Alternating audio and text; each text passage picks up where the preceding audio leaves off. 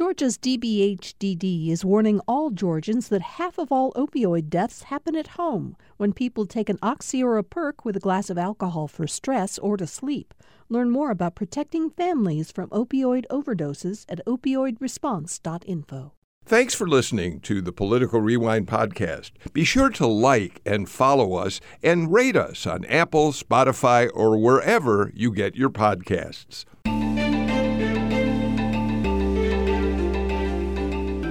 Thank you all for joining us for the Friday edition of Political Rewind. I'm Bill Nygut.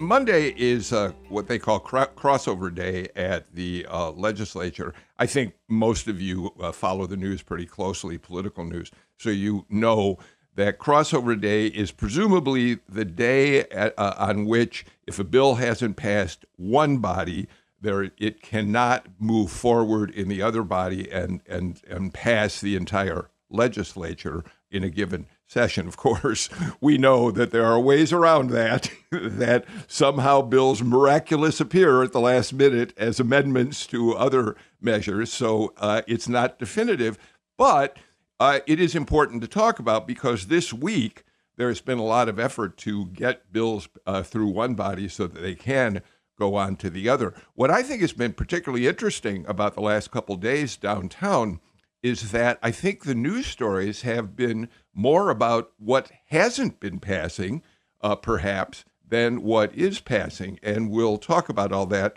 and more with our panel today, starting with the managing editor of the Atlantic Journal-Constitution, our good friend, Leroy Chapman. How are you, Leroy? I am doing fine today, Bill. How are you? Thank you for having me. And everyone stay safe out here in this weather. Yeah, it's pretty dreary out our way today. Well, we're glad you're with us, Leroy. Representative Mary Margaret Oliver is here, a Democrat whose base is Decatur. Mary Margaret, at some point today, we should talk about the fact that for a second session in a row, you and a bipartisan coalition of legislators have passed additional measures to improve mental health services for Georgians. Congratulations on the fact that bill seems to be heading for the governor's signature. Yes. Good morning. I'm very hopeful, and we had a very detailed discussion on the House floor with passage, only 3 no votes yesterday. I'm happy to talk about it. Thank you. Absolutely. Eric Tannenblatt is back with us. Of course, he's a Republican insider. Among many other things, he was Governor Sonny Perdue's chief of staff for Perdue's first term, but Eric has worked with major Republican presidential candidates going back to George W. Bush, Mitt Romney, and others throughout his career. But Eric, today it's particularly good to have you on the show because we asked you to join us before we knew that yesterday the Senate was going to take a vote on Buckhead cityhood, and you are right now the current president of the Buckhead. What's the formal name of the organization? I'm the chairman of the Buckhead Coalition. Thank you. So I'm really looking forward to hearing your thoughts about what happened in the Senate yesterday. And we're joined by King Williams, a documentary filmmaker in Atlanta. And King, we're glad that you're on the show. You did a show a week or so ago when I was off, and I'm really glad to get a chance to talk to you today. Thanks for being here. Thanks for having me. Tell us what the name of the major documentary that has gotten a lot of attention that you produced is. One of which would be The Atlanta Way, which was a documentary on gentrification, and that will be in an updated version later on this year. The other one was on PBS 3 years ago called East Lake Meadows, A Public Housing Story. Obviously, an area of particular concern for you. But King, thank you for joining us today. All right, let's get right to it. So, Leroy, the Buckhead cityhood movement got shot down pretty significantly, pretty substantially yesterday. It came to a vote on the floor. We know that Lieutenant Governor Burt Jones, who had campaigned in favor of creating an independent Buckhead, was working behind the scenes to see if he could put together enough votes to get it through the legislature, the Senate. At the same time, Governor Kemp's office made it clear they opposed this measure. And Kemp's forces clearly won the day. Every Democrat voted against the independence of Buckhead, or giving the people of Buckhead a chance to vote on independence, and so did 10 Republicans. Leroy? Yeah, I think this vote affirms that the Georgia Republican Party is increasingly Brian Kemp's party. So if you look at where election results might have affirmed that, I think this is another one, because if you look at the folks who were the most vocal about this, it continues to be some of the more, Trumpier wings of the party. And of course, as has been stated many times before, the lawmakers who were really pushing this were not Atlanta lawmakers at all. But I think, too, the Kemp memo was pretty potent. It did make a case that legally this would be disastrous, that it would be something that would tie up Georgia and the city in litigation for a long, long time. And many of those answers, when you look at the fine print of how do you divide property and how do you educate kids, how do you deliver services, we began looking at some of the fine print. I think the reporting on that highlighted there were many, many questions that did not have adequate answer. So this, again, if you go back to looking at the way the wind is blowing on Republican power in this state, I think it shows with this that it is increasingly with Brian Kemp. Yeah, I want to talk about that in a couple of minutes, as a matter of fact. But, Eric, the other thing we should talk about here is that there were two bills, as you well know. They passed out of committee.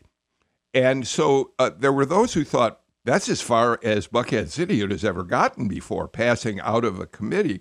But in the long run, the chair of that committee voted against the bill. But certainly once they came out of committee, the Buckhead Association and others really mobilized to do the best that you could to knock this thing down, right? Well, yeah, there's been an effort underway for the last year and a half to 2 years. The Committee for United Atlanta, Neighbors for United Atlanta, they've been very active in trying to educate lawmakers as to the complexities. I think, it reached a crescendo, and fortunately, the governor weighed in the end, and that obviously helped. But as you said, I mean, this was a very, there were a lot of issues with this, and I don't know that people were really paying attention to the specific issues that this would create. And, I applaud the Buckhead legislative delegation, our senators who represent Buckhead, Senators Estevez, McLaurin, and Halpern. I think they did a very good job explaining to their colleagues the ramifications of the bill, and also pointing out to their colleagues that, do you want this to happen in your communities? We've never had a de-annexation of a major city. I also need to acknowledge the mayor, because I think the mayor over the last year and a half has done a very good job building relationships, but even more so than that, demonstrating to the people in Buckhead that he understands the challenges, he hears their concerns, and he and his administration are focused on addressing them. And as the Buckhead Coalition, I mean, our mission is to improve the quality of life in Buckhead for businesses, residents, and visitors. And, we look to partnering with our state lawmakers. We look to partnering with the mayor. And quite honestly, now our job is to try and bring the community together. I get why there was a concern in the community. There were issues. Crime did increase, although it's now decreased. There have been questions about city services. But I think it's now the city has to deliver. But I think it's now time for us to step back and see how we can bring everyone together and move forward. Mary Margaret. I'm a member of the Atlanta delegation, and I also want to applaud the mayor and Betsy Holland, who's the House chair of the Atlanta delegation. It's been good work, responsible work by the legislators representing Buckhead. The whole Buckhead movement, to me, I don't want to be overly harsh, but it looks to me like just message and money. The idea that responsible business people in Buckhead who have gotten an enormous amount of benefits from development authorities and investments, would support a bill that is so irresponsible in terms of the financial chaos it would create based on schools and other kind of special taxing districts. It was just an irresponsible piece of legislation. And the fact that people have been given money to Bill White, who refused to come to meet with the Atlanta delegation at any point, is just confusing to me. Smart business people are usually, should be, and I think of them as being financially responsible. And supporting a Buckhead city Buckhead, whatever the name is on the statute, was financially irresponsible and chaotic politically. So I'm glad the governor weighed in. He gave cover to a number of different Republicans to vote no. And I hope we won't hear any more about it this session, at least. King, I want to talk about what I think is an even larger issue here. And that's this sense that the people of Buckhead, or, well, let me say it a different way, the supporters of an independent Buckhead somehow believed that their desire for public safety deserved to be elevated above the needs of people in other communities across Atlanta where crime is also a real problem. And I did get some pushback the other day from listeners when I said on the show that it's hard to escape the fact that a certain kind of white privilege is involved in this notion that Buckhead deserves protection when, in fact, we've got a holistic problem with crime metro-wide. I think that's a very bold thing to say, but I do agree with your sentiment. And I think the thing we have to always bring up is overall, year over year, crime has been down every single year in Atlanta since 2020 compared to 2019.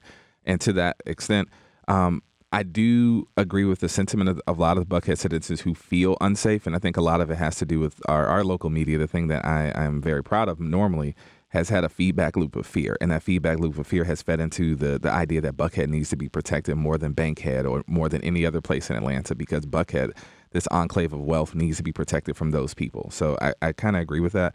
And I do think that for a lot of people who saw the Buckhead City movement for what it was, they could see a lot of those dog whistle politics attached to it. Yeah, Eric, I want to be careful about it. So, I mean, I do think that there's this sense that instead of a holistic approach to crime, the Buckhead wanted to have its own needs met here. I get that. I do understand that. But it strikes me it overlooks the larger problem. Well, and I think that the people of Buckhead, prior to the improvements we've seen in the last 2 years, where I will say that Zone 2, which is Buckhead, the crime has gone down 14% year over year. But there was a period where crime was spiking up, and the people of Buckhead that, you know, were not used to that. They didn't like that. But, you know, the way that, you know, I see us addressing that issue is, you know, we created a Buckhead security plan, and we're working with the Atlanta Police Foundation, and we're adding more security cameras. And, you know, there's a bunch of other efforts that are underway, but you don't have to do something draconian like de-annexing and creating your own city. Leroy, I want to play one soundbite from the debate, Josh McLaurin, who I think summed up the opposition to this in a pretty succinct way. Natalie Mendenhall found this sound. Natalie, let's listen to it. I think the real debate today, and the debate that we are trying to be humble and transparent and factual about with our colleagues today, is how much of a disaster this would actually be from a governance standpoint, from a legal standpoint, if this thing actually goes. It is the kind of thing that is so egregious that it does invoke that role as Republicans, small r, members of a republic who have to make the tough decision to not always go with every bit of popular pressure. Leroy, weigh in on that, but then let's also pick up on something you said a few minutes ago. This really does show that Brian Kemp's substantial victory over Stacey Abrams and his overwhelming victory before that over David Perdue have put him in a position where his power is really being felt in the legislature this session. Yes. And, when you think, too, about how disastrous potentially it could be, I think there's some perspective here. This movement would have been trying to do something that no major city in the United States has done. And this is something that if you think about where Atlanta sits compared to other major cities, the jurisdiction of the city of Atlanta is comparatively smaller than lots of other big cities. So if you're comparing us to, Houston or Dallas or Boston or places like that, the city itself, city proper jurisdictionally, is actually geographically small and lacks a lot of, influence over the wider metro area. So if you really talked about undercutting that by taking out Buckhead, it would have severely crippled the city in ways that I think that even before Brian Kemp pointed to some of the legal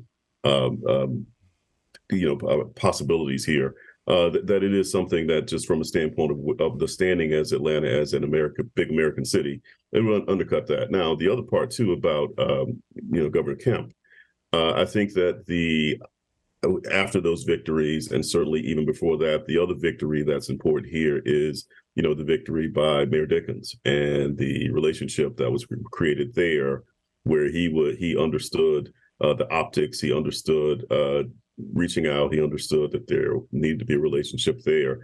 And in turn, Governor Kemp has not been playing to the white hot politics of what we see now in the Republican Party, especially intra-public Republican Party politics that's driven by the extremes, by Trumpism, by some of those things. And certainly if you look at the campaign led by Bill White, it had a lot of those elements to it.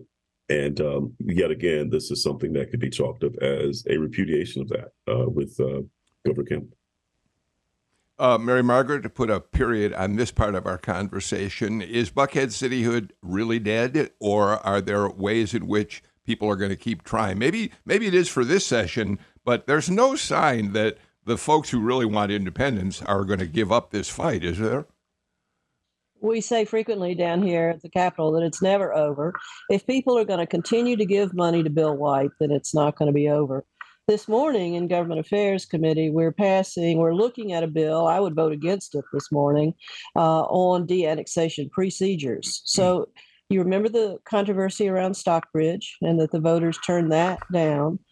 De-annexation is an issue that's going to continue in the Capitol, whether or not Bill White continues to take money away from rich people in Buckhead. Eric? Yeah, I just want to make one last point. One member who I thought, played a key role the last several days and gave a really good speech on the Senate floor was Senator Albers from North Fulton, where he sort of went through the whole history. And he obviously opposed Buckhead City. But one thing that he did say, which I think is really important to your question you just asked, Mary Margaret, is, the city is going to have to play a key role in determining whether this goes away or not. And, we can't just say, OK, it got voted down in the Senate, and now we're just all going to just ignore that what we just experienced. And I think, working with the community, I think the city is going to play a key role in whether this goes away or not. And they're going to have to pay attention to the concerns. Put Bill White aside. There were people behind Bill White, and I talk to them all the time in my role in the coalition and living in Buckhead.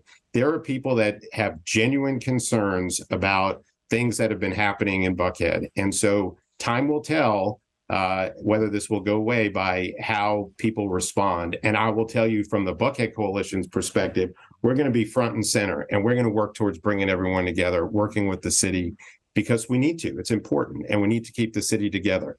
Atlanta needs Buckhead, and Buckhead needs Atlanta. All right. Eric Tannenblatt, again, chairman of the Buckhead Coalition right now. We appreciate your being with us to talk about this today. Excuse me. Mary Margaret, let me start the next subject, if you don't mind, with you. We've often said on this show that it is sort of somewhat typical, and you can certainly take issue with this if you want to, for the Senate to be the birthplace of more conservative legislation. Over the years, the Senate has put forth some of the culture the issues that play to the Republican base, and that the House has ended up trying to modify, knock down, whatever, in large part in past, thanks to David Ralston. So that said, I think it's interesting that this week it was the Senate which refused to move forward with what we call the Georgia version of the Don't Say Gay bill, the bill which would limit how teachers can talk about gender identity and sexual orientation to students. It's the sort of measure that quite often we would expect the Senate to embrace and pass on to you to handle. In recent years, the Senate has definitely been the body more interested in culture wars, even though they said in the beginning of this session they weren't going to go there. That's exactly where they've gone. That's not been always true. When Pierre Howard was lieutenant governor of the Senate, and I was there in a different era, the Senate was more the reform-oriented crowd. I think the Senate is in a little bit of disarray right now. I don't think that the resolution of the Trumpian ideals are resolved in any way. Marjorie Taylor Greene coming to the Senate and saying the things she said was embarrassing to me as a former senator. They are not exactly sure where they're going. I'm not sure exactly where they're going. On the House side, John Burns said before the session that he didn't think Buckhead City, whatever they call themselves, was viable for this session. The House has been obviously more professional, I would say that, in our leadership transition than the Senate has been. I don't know where the Senate's going to end up this session, but they seem to be sending out a lot of mixed messages. The transgender bill is still floating around on the Senate. I'm very worried about that in terms of coming to crossover day. And the Senate is just an unknown body at this point. Who's in charge? King, I want to pursue what Mary Margaret just talked about, which is that there is a bill that still remains alive in the Senate that would ban most sex reassignment surgeries, hormone replacement therapies for those under 18. It would allow doctors to go ahead and prescribe medicines to block puberty, which a number of other Republican states do not do. But it is part of a larger national Republican trend to again appeal to the base by attacking trans individuals and all the issues around being trans right now. King? Yeah, to that point, I think we need to look a little bit into the history for this, because history doesn't repeat itself, but it does rhyme. And I think especially now as we're having fond memories of Jimmy Carter, I think we need to really reconsider what the 1970s and early 1980s cultures wars and a lot of the legislation and lawmakers who came up of that time, because now we're seeing that happen again.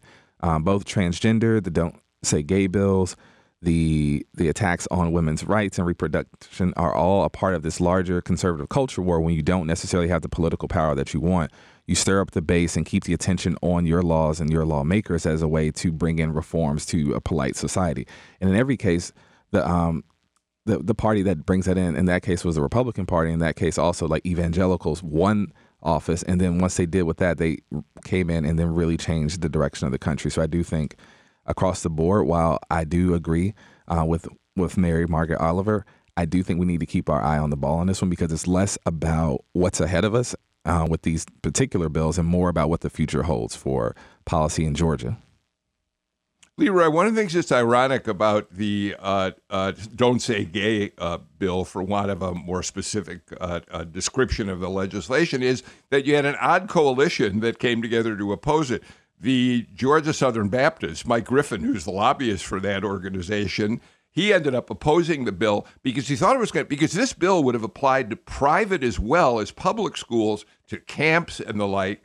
And Griffin realized that there could be these unintended consequences which could impact how religious camps and religious schools are able to act independent of certain state statutes that could be passed down the line. It also had Jeff Graham, the executive director of Georgia Equality, the largest and most powerful LGBTQ lobbying group in the state, working together on this. It's nice to see harmony at a time of such divisiveness, Leroy. Well, you know, with if you think about the attempts to either limit speech or to regulate what our children can access in schools, you know, these are blanket, you know, politically driven efforts, and the details are really never considered, because it's certainly about winning the political argument, and it's winning social media. It's doing something to deliver promises to the base of one party. And when you begin applying those to schools, then you understand the difficulties of it. So you look at this, you look at the idea of critical race theory, what that even means, and you start applying that to, well, can I teach this or that? If I'm a teacher, if I conduct myself this way, will I be subject to penalty? If I'm a principal, will my school be punished? So all those things that I think appeal to the passions of the Republican base in many places, including Georgia. It's always a matter of, okay, if we adopt these rules, these regulations, then, you know, what are the real day-to-day consequences in schools? And often by the time you get there, you understand that it's really not as simple. And also the problem really that's trying to be remedied is not as severe as the politics would indicate. What problem? What problem are we trying to remedy? I keep asking myself. I cannot talk about these transgender issues without pointing out that I don't think there's anything meaner that I've seen in politics than pointing your finger at somebody else's child, usually a girl, and saying she looks funny and she runs too fast. The idea that somebody would judge another parent's child based on appearance and athleticism is just mean. The messaging that's coming out of a part of the, and I think it's a small part of the Republican base, is there's no there there. There's no problem there. There is a effort to simply stir up negative motions. And as long as they're going to stay there, it's hard to be respectful. It's hard to feel like they're making responsible arguments. It only looks like message, message, message. Eric, I've got to get to a break, but before I do, I wonder how you feel about what Mary Margaret just said about it being a small part, perhaps, of the Republican base that is this interested in trans issues. You've been very outspoken in terms of your concerns about how far to the right the Republican Party has moved. And I wonder if you think these efforts to attack trans individuals and the movement towards supporting trans people is in the long run going to hurt Republicans more than it helps? Well, first, I'm glad that Mary Margaret pointed out that it's a small group of Republicans. And, you know, I go back to when I was working when the RFRA bill came up several years ago to defeat it when Governor Deal was in office. And I remember, you know, getting a lot of people just giving me blank stares when I went to talk to them about, you know, how harmful this would be. But, you know, we've actually come a long way. You know, we tend to focus on bumper sticker slogans, you know, don't say gay and without, and I'm glad Leroy, you know, talked about, you know, you got to get into the detail of these things. But we have actually made progress too. I mean, it was like last year or the year before we passed the hate crimes bill, where for the first time in the state's history, they actually put sexual orientation in statute. And that was with Republican control of both chambers of the legislature and the state house. So, I you know, a lot of times you have people in the rank and file that need issues to get attention, and they pick some of these social issues to get a spotlight put on them. But I do think, and again, Mary Margaret made this point, and she's absolutely right. You know, you're talking about someone's child. You're talking about a human being. And, you know, we need to all be sensitive to that. Doesn't matter what party you're in. All right, Eric Tannenblatt gets the last word on this segment of Political Rewind. A lot more to talk about still to come, so let's get our first break of the show out of the way, and we'll be back in a moment.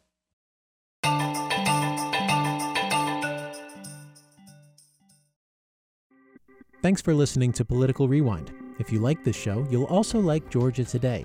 It's a daily podcast from GPB News, bringing you compelling stories and in-depth reporting that you won't hear anywhere else.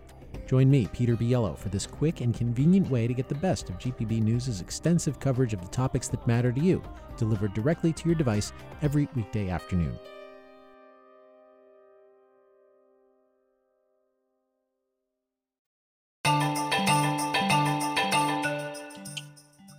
Atlanta-based documentary filmmaker King Williams, AJC managing editor Leroy Chapman, Representative Mary Margaret Oliver, and Eric Tannenblatt join us on today's Political Rewind. I want to get on to a number of other issues, so I'll just mention briefly that one of the bills that was shot down again in the Senate yesterday was a bill that not only would authorize sports betting, which is still in and of itself as an independent possibility alive and well in the legislature, this would have combined sports betting and horse racing, and it failed. But Mary Margaret, I'm right, am I not, that sports betting still might move forward? And a bill that might make it possible without a constitutional amendment, yes? There's a debate going on and a fair amount of chaos, too, among the different factions of gambling. Once again, we're in a posture where do you need a constitutional amendment or not? Or couldn't you just simply statutorily tell the lottery committee to engage in sports betting? Actually, could you lottery commission do that without a statute? Those are the questions that go every year. It seems to me that at the beginning of the session, there was a strong push that sports betting will get its vote this year. And I think we've got one day to know whether or not that's true, one day being Monday crossover. I have not been involved, lobbied, or spoken to about sports betting in several days, which makes me think all activity might be in the Senate at this point. Or it might be that the chaos is simply running among the lobbyists that there will be no progress this year. I polled, when I say polled, I don't think there's anything scientific about what I do, but my constituents came back 50-50 on sports betting. And my friend Ty Jones in Forsyth County did something that was probably more like a real poll, and his constituents in the richest county of Georgia said 50-50 on sports betting. So I think it may be true that our population is a little bit divided on the issue. Leroy, I don't mean to give you a quiz on this, but do you recall offhand what the AJC's polling shows on people's sense of sports betting in Georgia? It's divided. I mean, there's a slight lead in favor of it. And I think that if you track that, because we've asked that question in polling over a number of years, post the Supreme Court decision, there seemed to be a little bit more favorability to it because other states had adopted it, and I think that maybe have given it a bit of a boost. But I think the representative is right. I mean, there's not overwhelming, but it is a slight, a slight majority of folks who favor it, and the opposition is, it's still there and it's been consistent. All right, we're going to watch that on Monday. That's one of the big issues that I think a lot of people will be looking at. Mary Margaret, I want to come back to you. Last session, Speaker David Ralston turned to you at one of the sponsors of a major overhaul of how mental health services are delivered in the state. And you worked in a very bipartisan way to pass a bill that really, in the aftermath of Speaker Ralston's untimely death, serves as his legacy. And now you have a new measure, which appears to be on its way to passage as well. What has been added this year? Why is it important? Speaker Ralston's leadership for passage of the 1013 in 2022 was based on his very authentic message and discussion with legislators and the voters of Georgia that mental health services are at a crisis stage in Georgia, We were at the very bottom of per capita spending in mental health. We were subject to extensive civil rights oversight, Justice Department about our management of mental health of developmentally disabled patients in the hospital. And the 80-plus page bill, the parity bill, guaranteeing, strengthening the federal statutes that had already been passed at the end of the Trump administration to make sure mental health services were paid on an equal basis with physical health services, was a very strong step forward. We also in 1013 set out, in essence, a work plan and new funding to deal with the crisis bed shortages we have in Georgia, particularly for that population that we see outside our windows of the Capitol, who move from the street to the ER to the jail to the street to the ER of the jail. Justice Michael Boggs, Chief Justice of the Georgia Supreme Court, can quote many statistics about individuals that have been arrested 200 times in a 3-year period with enormous cost and no benefit. This year, 520, thanks to Speaker John Burns, the work product that came out of 1013 is now set forth in 520. We know that passed the House yesterday, 167-3. Again, that very small percentage of the Republican base that thinks anything you talk about in mental health has to do with some conspiracy issues. In 520, we're recognizing that our biggest problem in most social services, but particularly in mental health services, is workforce. We're expanding the loan forgiveness program. We are taking a real focus on the licensing board problems that delay people getting their license. We're reviving and strengthening an alternative disciplinary process so professionals can keep their license and be monitored for the public safety when they have issues of abuse, substance abuse themselves. We are again looking at ways to manage with better management practices and better data on a couple of different pilot projects, but also universal data collection on what the national conversation is about familiar faces. Those individuals that go from street to ER to the jail and back and forth and have very little to do, if nothing, with public safety, but have a lot to do with the visible failure of our mental health system. Mentally ill people on the street, in our business communities, in our capital neighborhood, are a reality that we must be more aggressive to address. Speaker Burns yesterday allowed Chairman Todd Jones and I together to present the bill at the podium and together to answer questions, which is unusually procedurally. It's my view that nothing really big happens in the Capitol in our evenly divided state unless it is bipartisan. And this bipartisan effort is very much in the weeds and very much focused on real issues. And hopefully with both appropriation and new statutory mandates and requirements, we can move forward and make progress.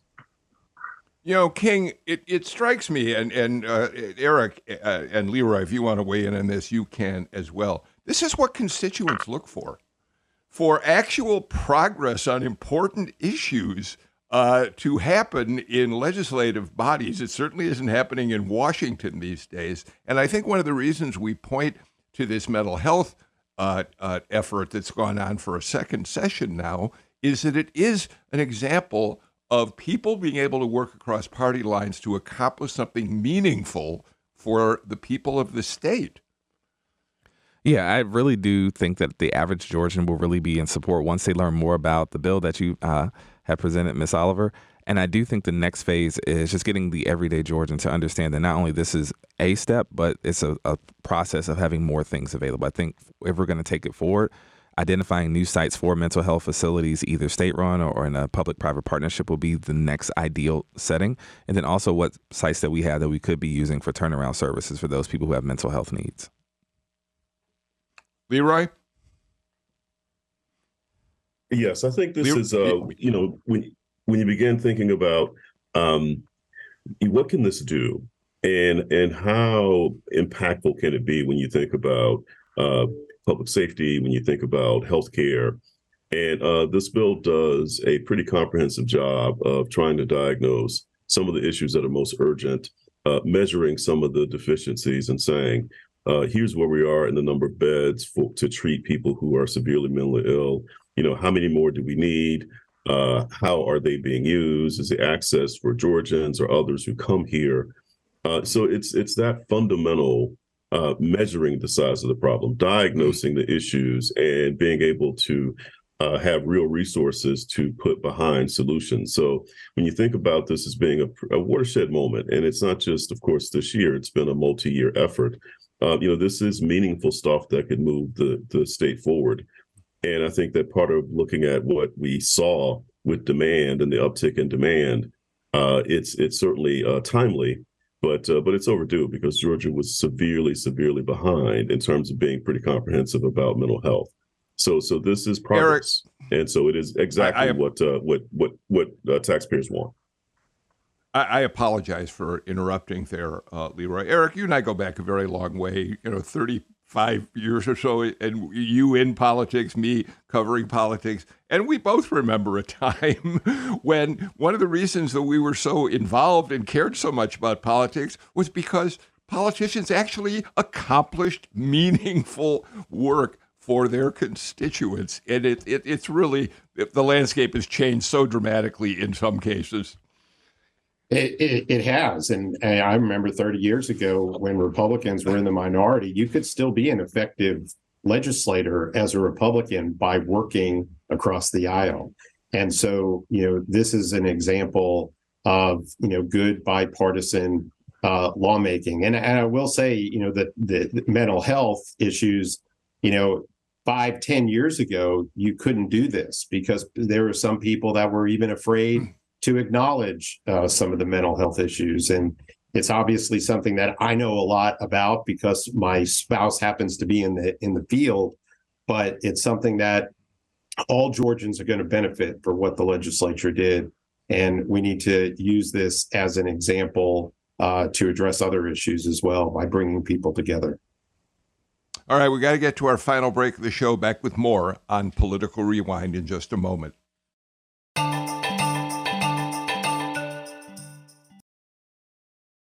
At a time when information continues to come at us faster and faster, sometimes you need to hit pause and rewind. NPR's Throughline takes you back in time to the source of the news stories filling your feed. Find NPR's Throughline wherever you get your podcasts.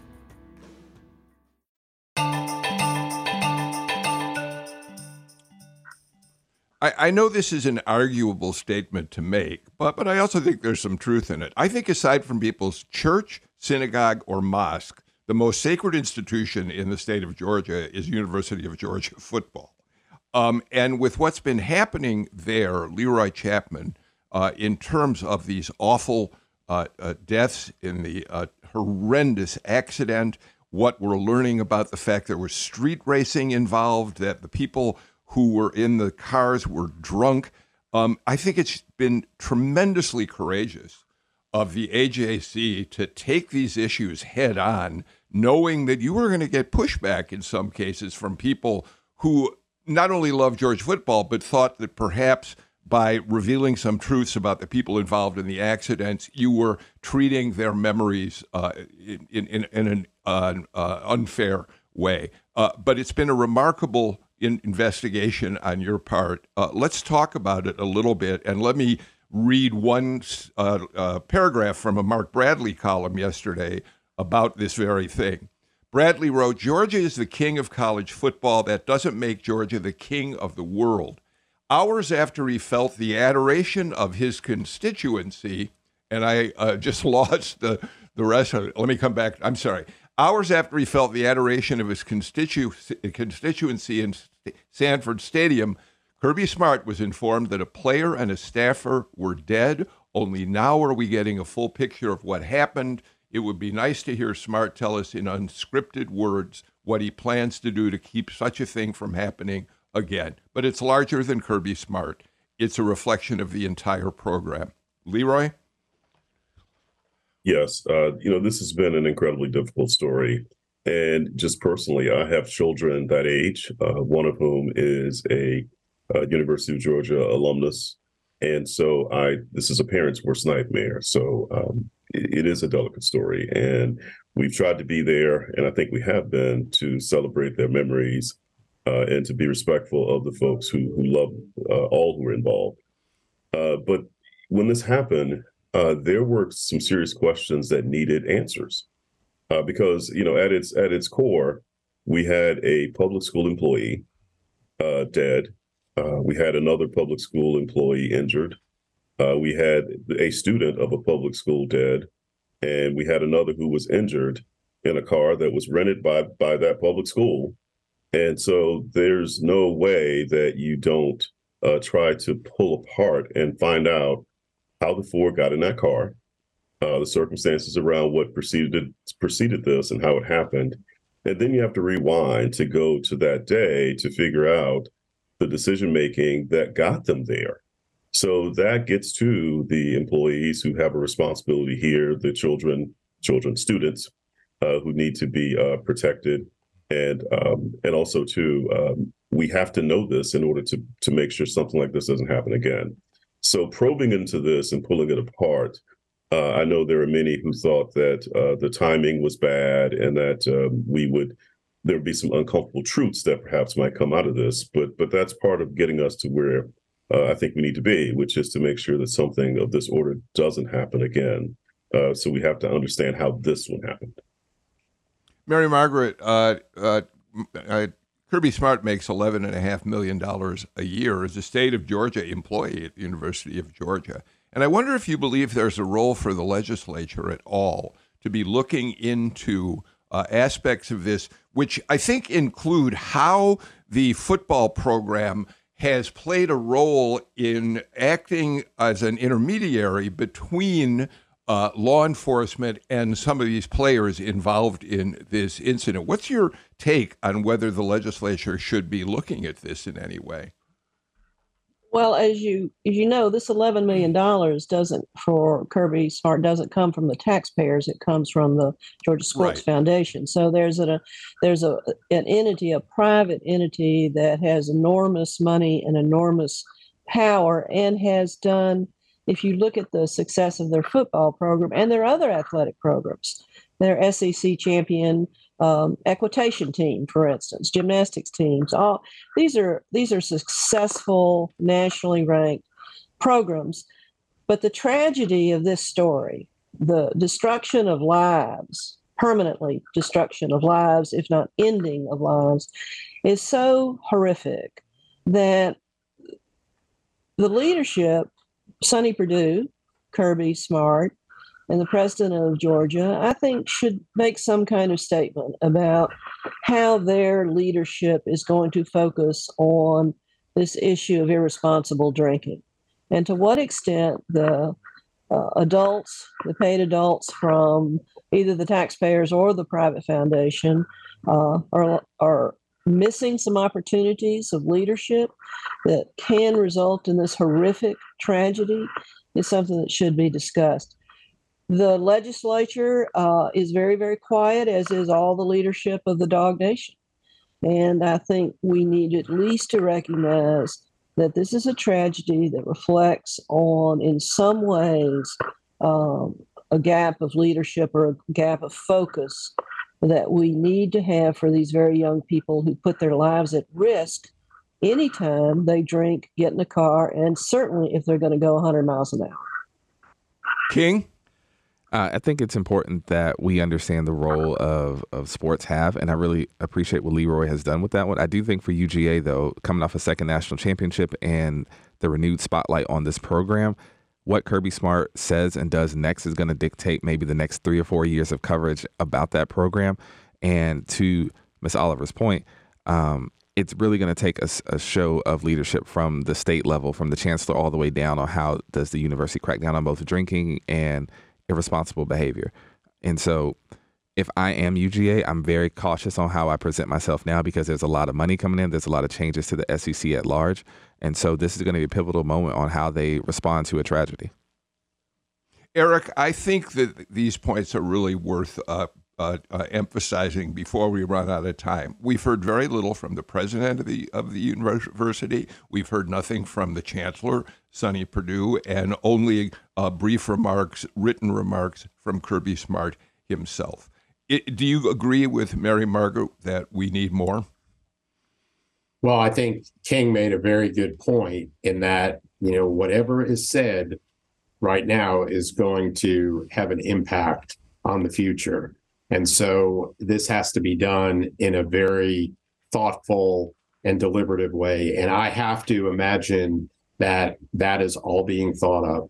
And I know this is a serious topic, and I don't mean to make a joke of this, but I do know that Chancellor Perdue respects Mary Margaret Oliver. And so I would imagine that if she feels strongly about something, he's listening. But I have to think that, you know, there's a lot going on behind the scenes right now, and we'll hear more soon. All right. Thank you for that. We'll see how things develop in this story. And again, Leroy, I want to commend the AJC for pursuing this, despite the fact that it is a very difficult story to cover. We're just about out of time for today's show, but I've really appreciated the conversation with King Williams, with Leroy Chapman, Eric Tannenblatt, and Representative Mary Margaret Oliver. Thank you so much for joining us today. Monday is crossover today, so we'll be talking a lot about what's still on the calendar that could come to a vote on Monday on our show then. In the meantime, I hope you have a great weekend out there. The weather's supposed to clear up across the state. My thanks to Victoria Evans-Cash, to Natalie Mendenhall, to Chase McGee, and Jay Cook for the wonderful work they do, as always, on Political Rewind. Thanks for being with us. See you all on Monday, everybody. Take care.